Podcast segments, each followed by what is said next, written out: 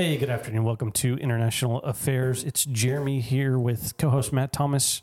This is episode eight, I believe, of our International Affairs show.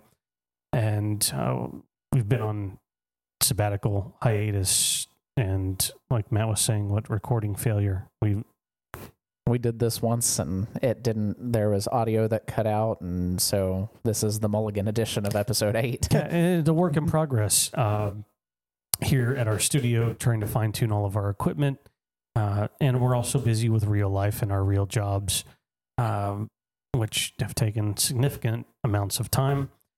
But we're here nonetheless uh, to talk about wagner group uh, what we've seen happening in russia in ukraine relatively recently with Wagner and what's being described as somewhat of a mutiny. I mean, these are essentially there. It's a private military contracting company. Right. So, uh, do, do, I mean, do we call them state actors, or are they In- not state actors?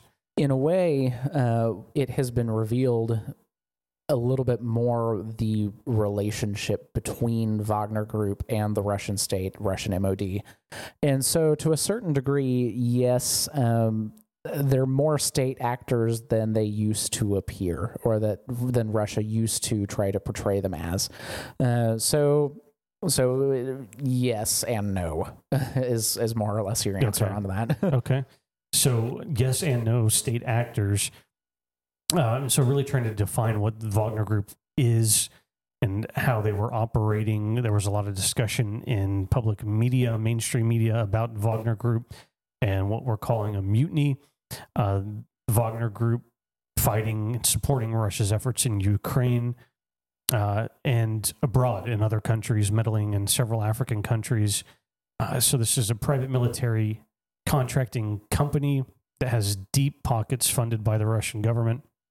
And they're kind of operating in this gray zone, gray area, conducting Russian foreign policy or conducting operations on behalf of Russian foreign policy in areas they want to touch, reach, have influence. So, right. uh, if we start quickly with Mhm. what Wagner had been doing in Africa, if you Mhm. could tell us a little bit about that, and then let's go into maybe what they were doing in Ukraine, and then Mhm. what happened with Wagner marching into Russia, heading north to Moscow, and where we sit today based on our best guess. Mhm. All right. It's a lot. So Yeah, yeah, it's a lot. Keep us keep us kind of organized here. Uh, so Wagner Group as as a as an organization, uh, it had some links to the Russian MOD or Ministry of Defense. And uh, and it was really kind of, as you mentioned, a, a sort of subsidiary of uh, of the Russian state, and acting in the gray zone to advance Russian foreign policy objectives at, at home and abroad. So, one of the big things that Wagner uh, was involved in was in uh, many African countries.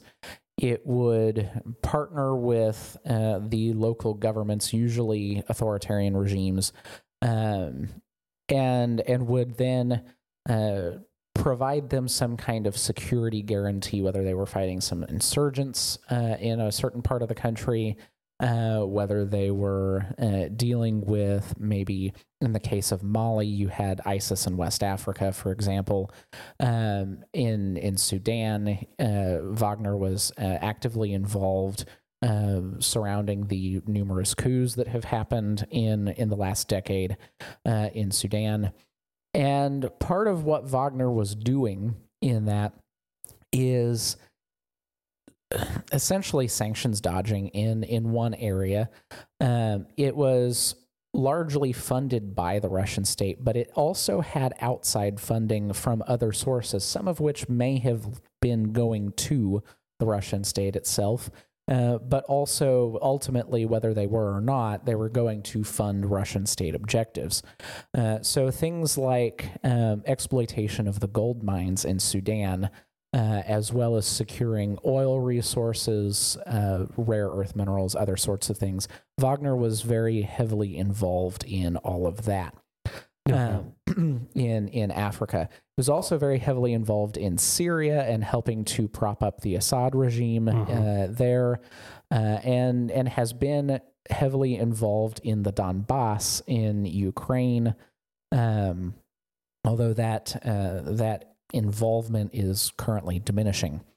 So they've been involved in advancing Russian state objectives, increasing ties with like minded countries in Africa and in the Middle East, helping to prop up authoritarian regimes, uh, meddling in the affairs of, of other countries, and securing natural resources in large part to help the Russian state fundraise more or less. Right, and they're having to do that to, like you alluded to, dodge sanctions Mm-hmm. imposed by the international community uh, in an attempt to get Moscow to stop strong arming their way through foreign policy around the globe. and and so Wagner has been uh, a useful tool for Moscow to be able to try to achieve those objectives.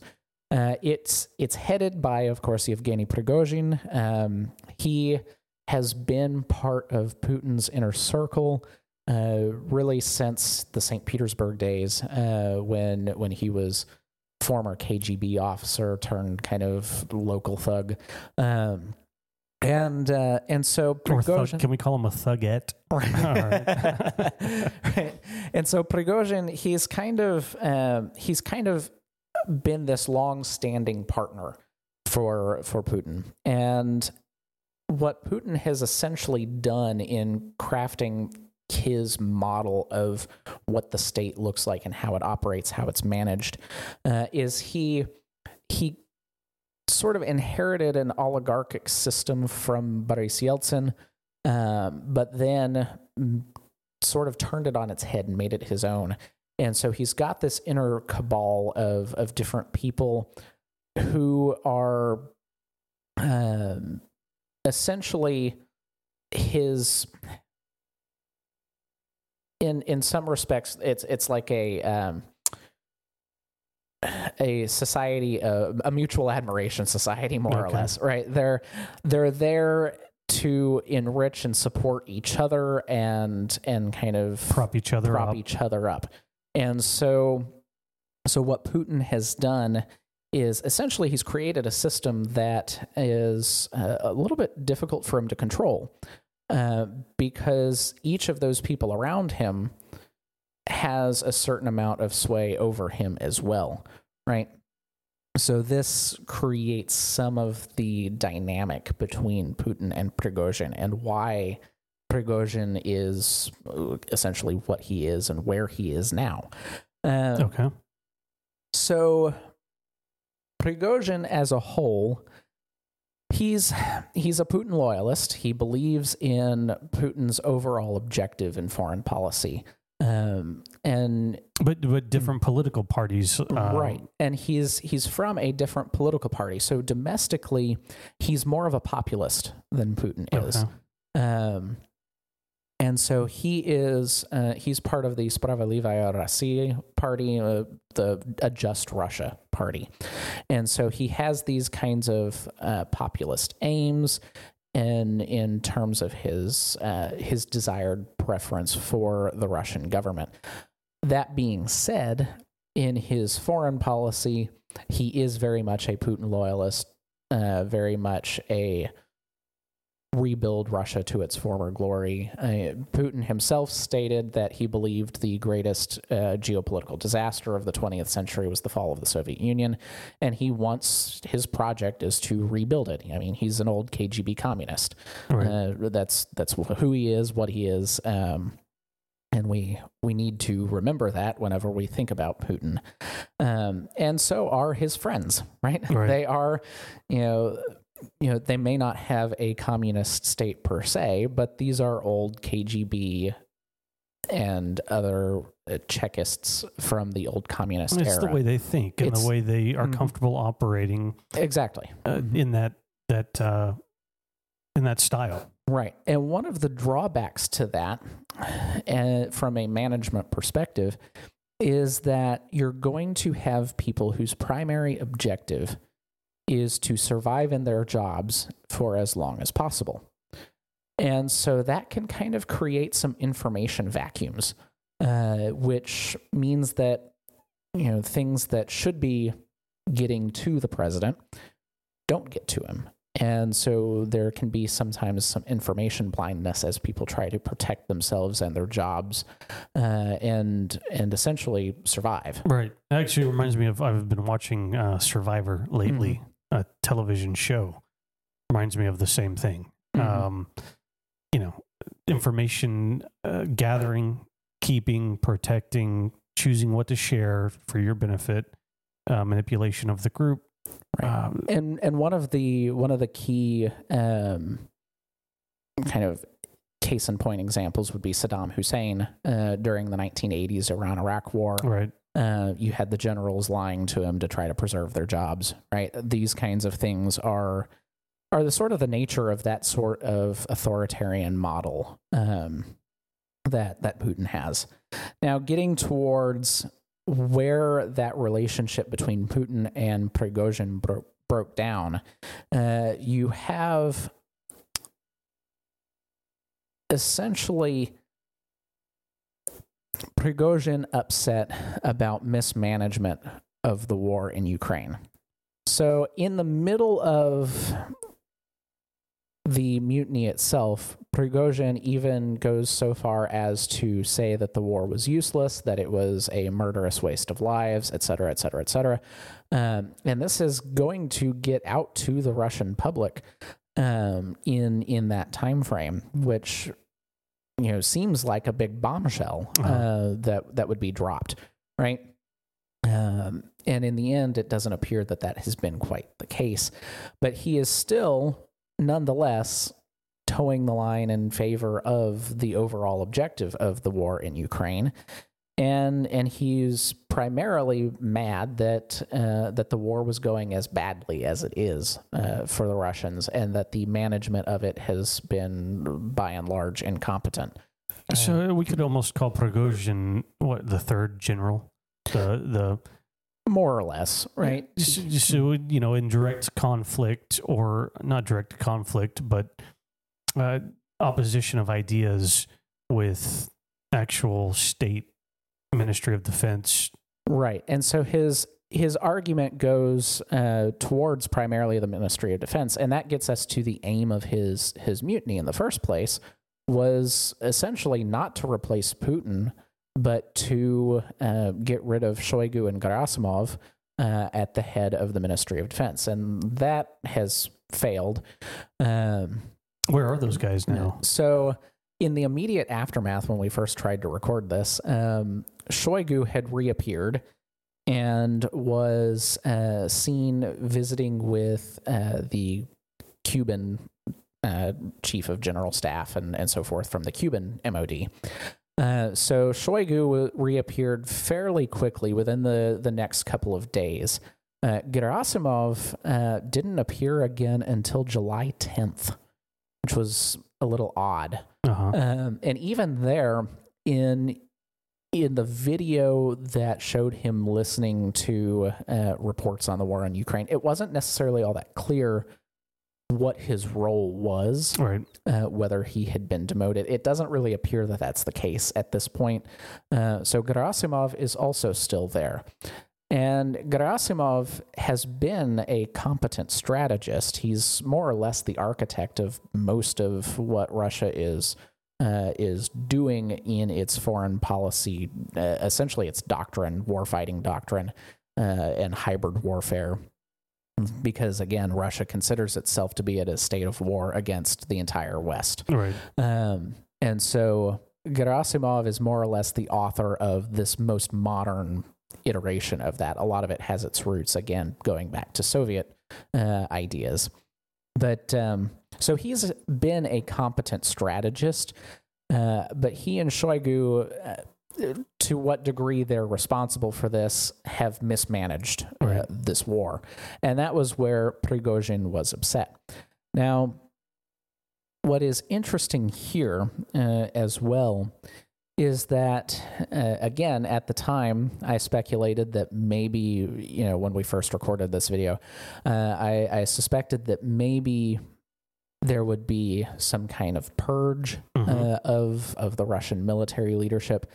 Even that has only seemed to materialize in a minimal capacity.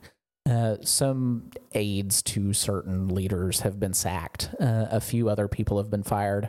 Uh, one of the unusual ones, as well, and perhaps this signals kind of displeasure at uh, the the Russian state media's handling of uh, of the events. Uh, the the leader of TASS, um, Right. which is primary Russian state media, uh, still has the old Soviet acronym. Even it's Yeah. the it's literally the telegraph agency of the Soviet Union, is what it would translate to. Ancient. Uh, so uh, it still has that name, but uh, the the leader of of TASS, the head guy over it, uh, was sacked and replaced. Um, so you have some minor officials as well as this one major guy at TASS who gets uh, who gets sacked. But other than that, there hasn't really been any major purge. In Prigozhin himself, even though he went to Belarus briefly, he's able to go to St. Petersburg and walk around. He meets with Putin, uh, and and they discuss what happened and, and as so much forth. as as much as we know. Um, exactly. you know the significant crafting of information coming out of the Russian regime. You know, the leader of TASS being sacked. There was Mhm. displeasure in whatever messages leaked out to the public that right. weren't supportive of what the government wanted the Mhm. public to know. Um, and then, as far as we know, Mhm. Prigozhin making it to Belarus for some period of time, uh, and then now he's not necessarily in exile, or he's Right. he's allowed. and he's he's been confirmed in St. Petersburg as well as meeting with President Putin. And so, you know, I think everybody thought this man needs to avoid second story windows Right. and and uh, and whatever kind of uh, poisoning he might be able to receive. And that may still be the case, but he's as of now not completely scot free, but basically, in, in I, as I read it um, in another article, um, they used the Tsarist old phrase "fallen into disgrace." So, so Yeah. that that seems to kind of be his his status right now. He's just he's partially, disgraced, partially but, disgraced. uh-huh. Yeah. But other than that, it, you know, he's he's otherwise uh, being allowed to continue um, as a free person. And and you still even get conflicting reports from uh, from the Russian media as to whether or not the charges have been dropped, or Right. whether the investigation is ongoing, or w- whether or not those two things may not be mutually exclusive. There could still be investigation while the charges are being dropped. Um, you know that's So we've got. Prigozhin displeasure in how the Ukraine war is being carried out. Uh, some uh, pushback from Prigozhin about supplies, weapons, and his troops, uh, and so kind of alluding to that, calling him, we'll call him the third general, uh, with the other two fellas getting into a little bit of a tiff, and maybe uh, he's not sure anybody's listening.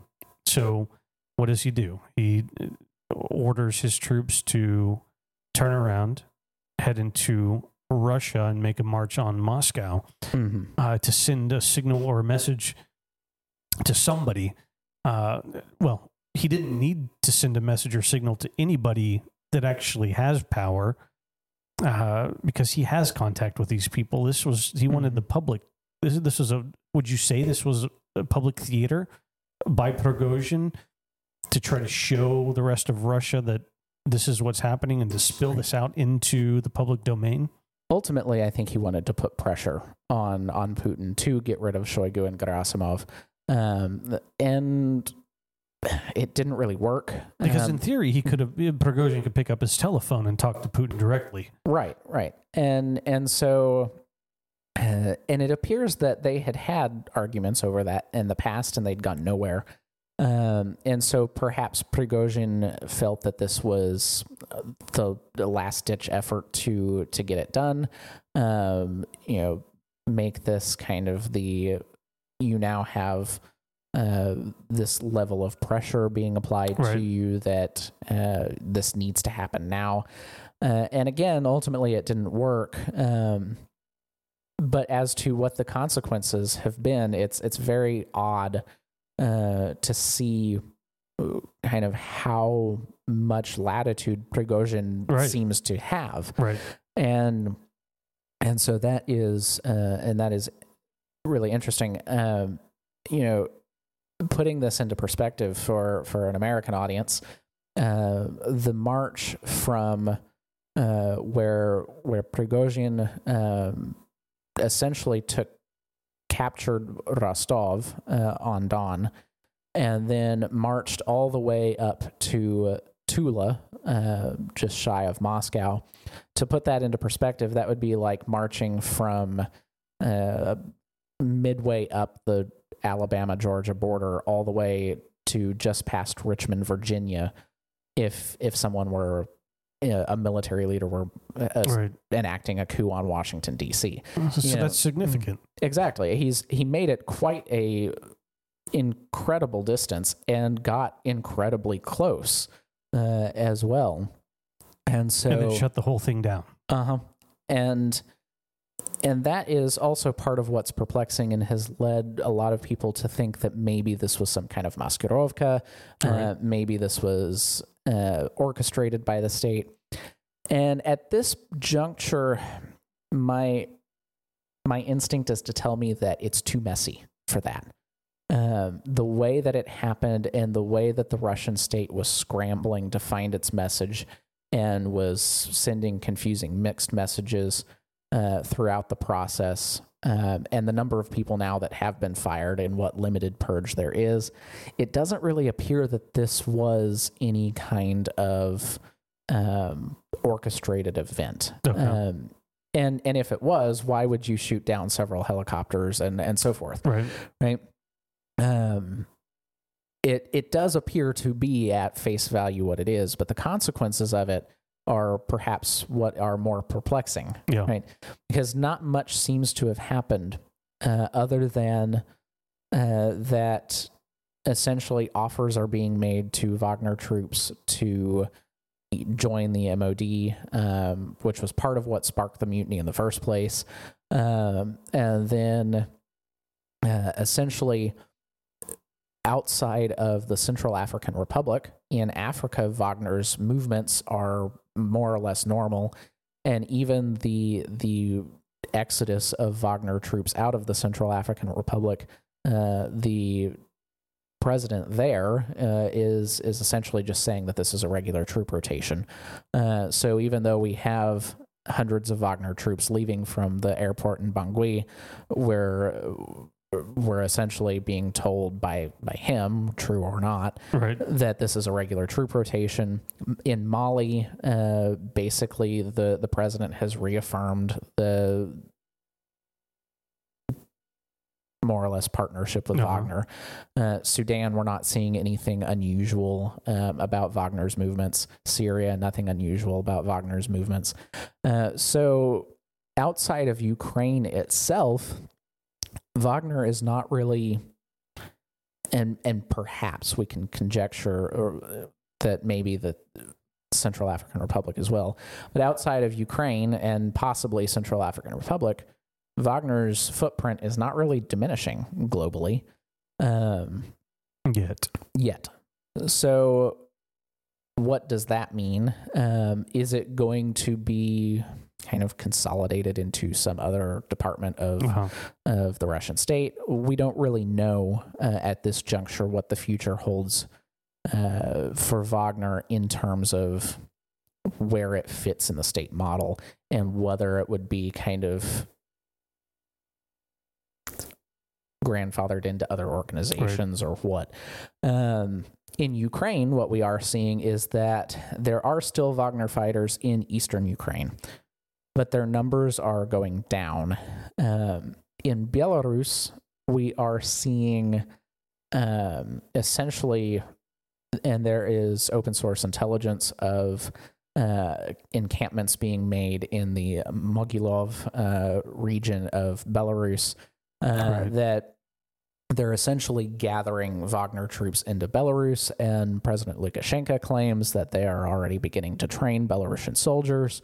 Um, likewise, we have confirmed reports of them within 100 kilometers of the border in Ukraine within the Mogilov uh, district of Belarus. Okay. Um, we don't really know what they're doing there uh, at this point. Could be to support border provocations. Could be any anything. Right. Uh, could be nothing. Somebody knows Yeah. what they're doing there. Right. We, just, we don't. We don't exactly.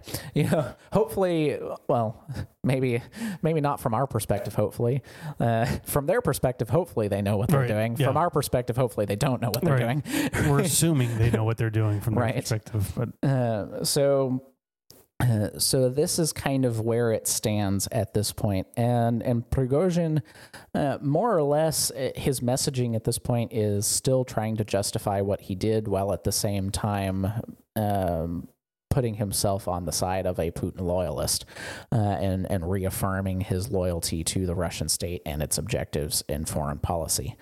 Uh, so this is kind of where we stand with with Wagner up at this point. I know when we previously tried to record this uh, a couple few weeks ago, it was wanting to watch what happens to Wagner troops in Africa Mm-hmm. uh, and wanting to uh, try to get a better idea of command and control of those groups and see that, that would tell us a lot about what's potentially happening uh, if the troops stay, if they are recalled, if they leave.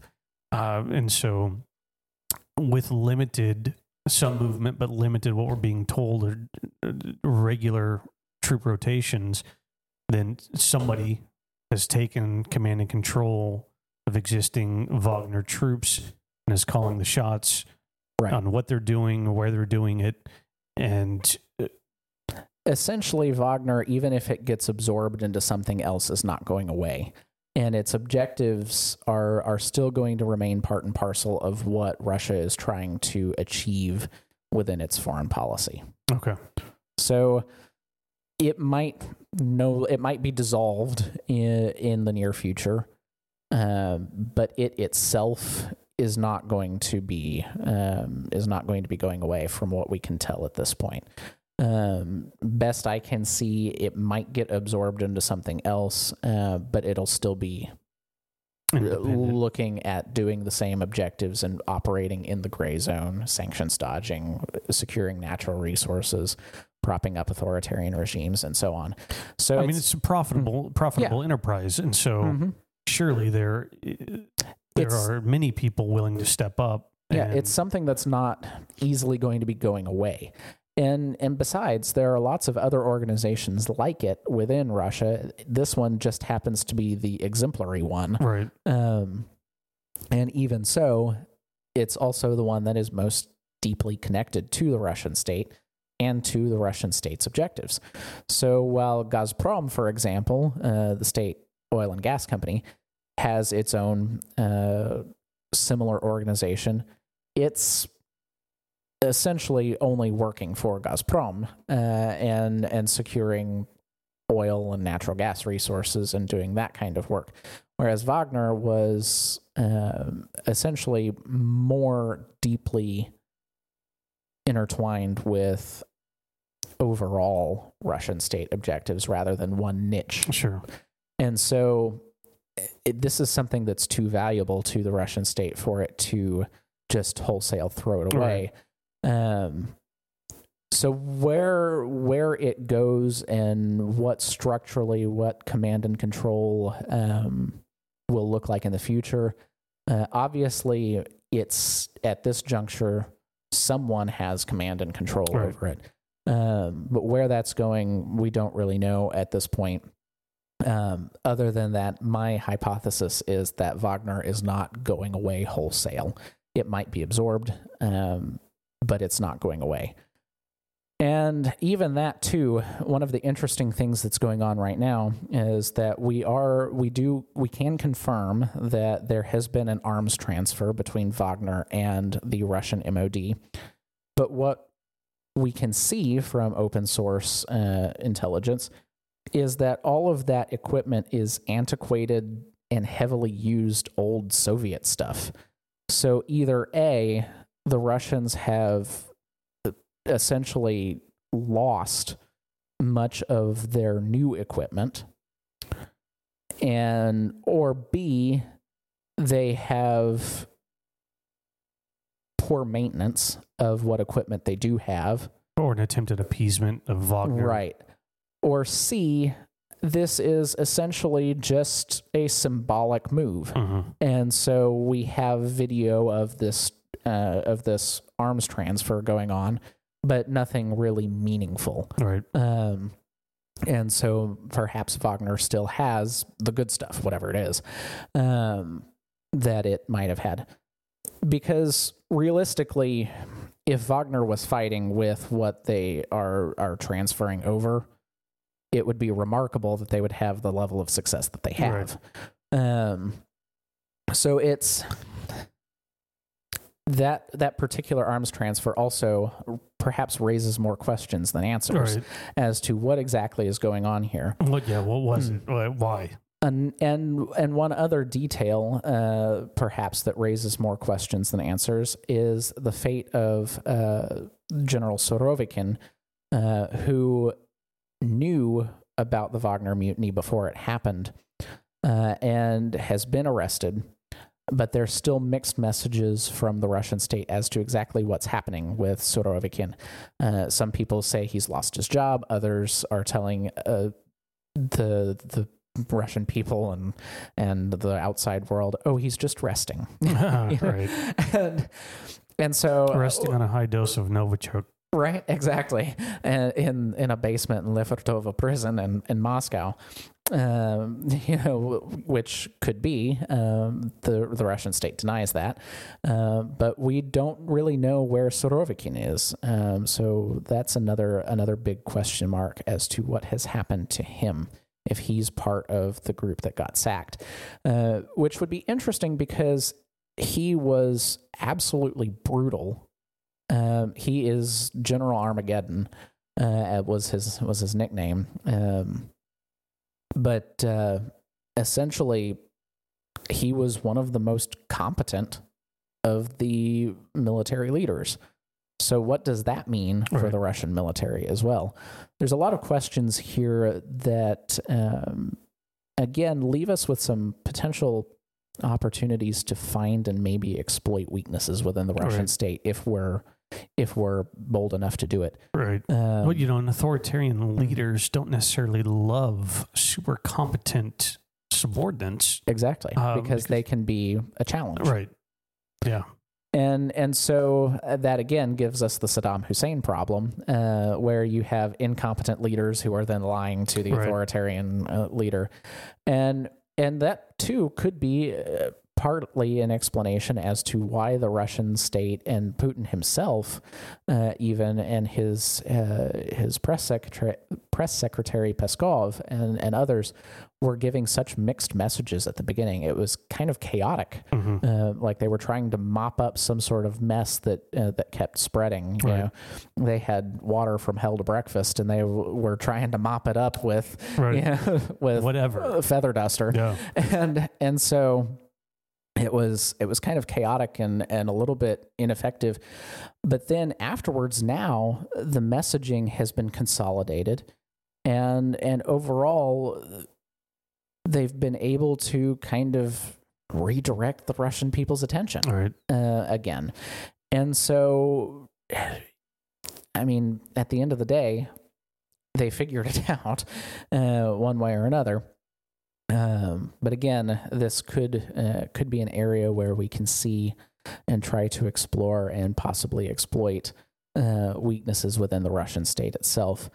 Um, Definitely That- something to watch. yeah, and and that, with that being said as well, um, it's also an opportunity for uh, the United States and for Western partners uh, to really try to look to see how Ukraine can win Right. because it really is, you know, the the question of sovereign uh, sovereign states having the right to self determination as well as protecting a uh, a nation that wanted to go on a Western democratic model uh, that has been interfered with by its neighbor. Um, and there's all sorts of, of of different issues that we could get into with that, um, including some that are making headlines now. But I think that would be a subject for another video. Um, another really weird detail, uh, kind of the last um, the last thing that I'm going to go on in this is that within the weeks before the Wagner mutiny, there was this oddball raid on uh, on Russian munitions uh, stored in Belgorod uh, by a couple of anti-Kremlin groups, and this. You know, the Russians claimed that it was the Ukrainians provoking from across the border. Those groups denied that they had any connection with the Ukrainians other than just a political affinity for them. hmm Um, so you had two anti-Kremlin groups taking credit for this this raid on a munitions warehouse in Belgorod, uh, and and some overall political instability there in Russia during the month of June that appears like it may be partly mopped up at least at the surface um, at this point right now. So that's kind of where we're at. That's where, yeah, that's where we're at. Mhm. Uh, something to watch, something that we're going to monitor and see what comes of the fallout from Wagner, how things in Ukraine shift potentially from Wagner issues, what happens in Africa, other countries, Wagner's meddling, watch command and control, you know, state media. We can take that with a grain of salt, what we're being told uh, from Russian state media. Uh, and and analyze those messages and see why might the Russian state want to promote that particular message kind of put on the red teaming hat and say if I were the Russian state what message would I try to send? You know, Absolutely. and and try to get into their heads.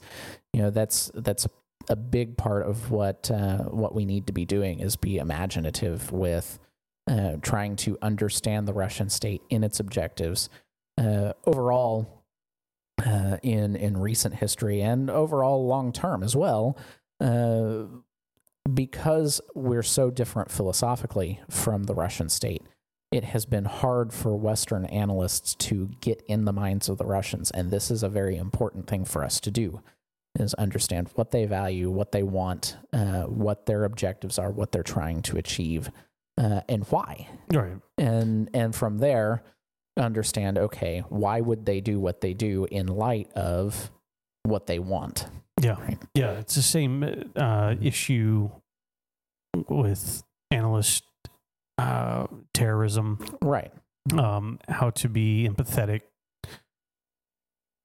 to and understand where they're coming from, how they think, why they think the way that they do, that their thoughts are valid, they're just misguided.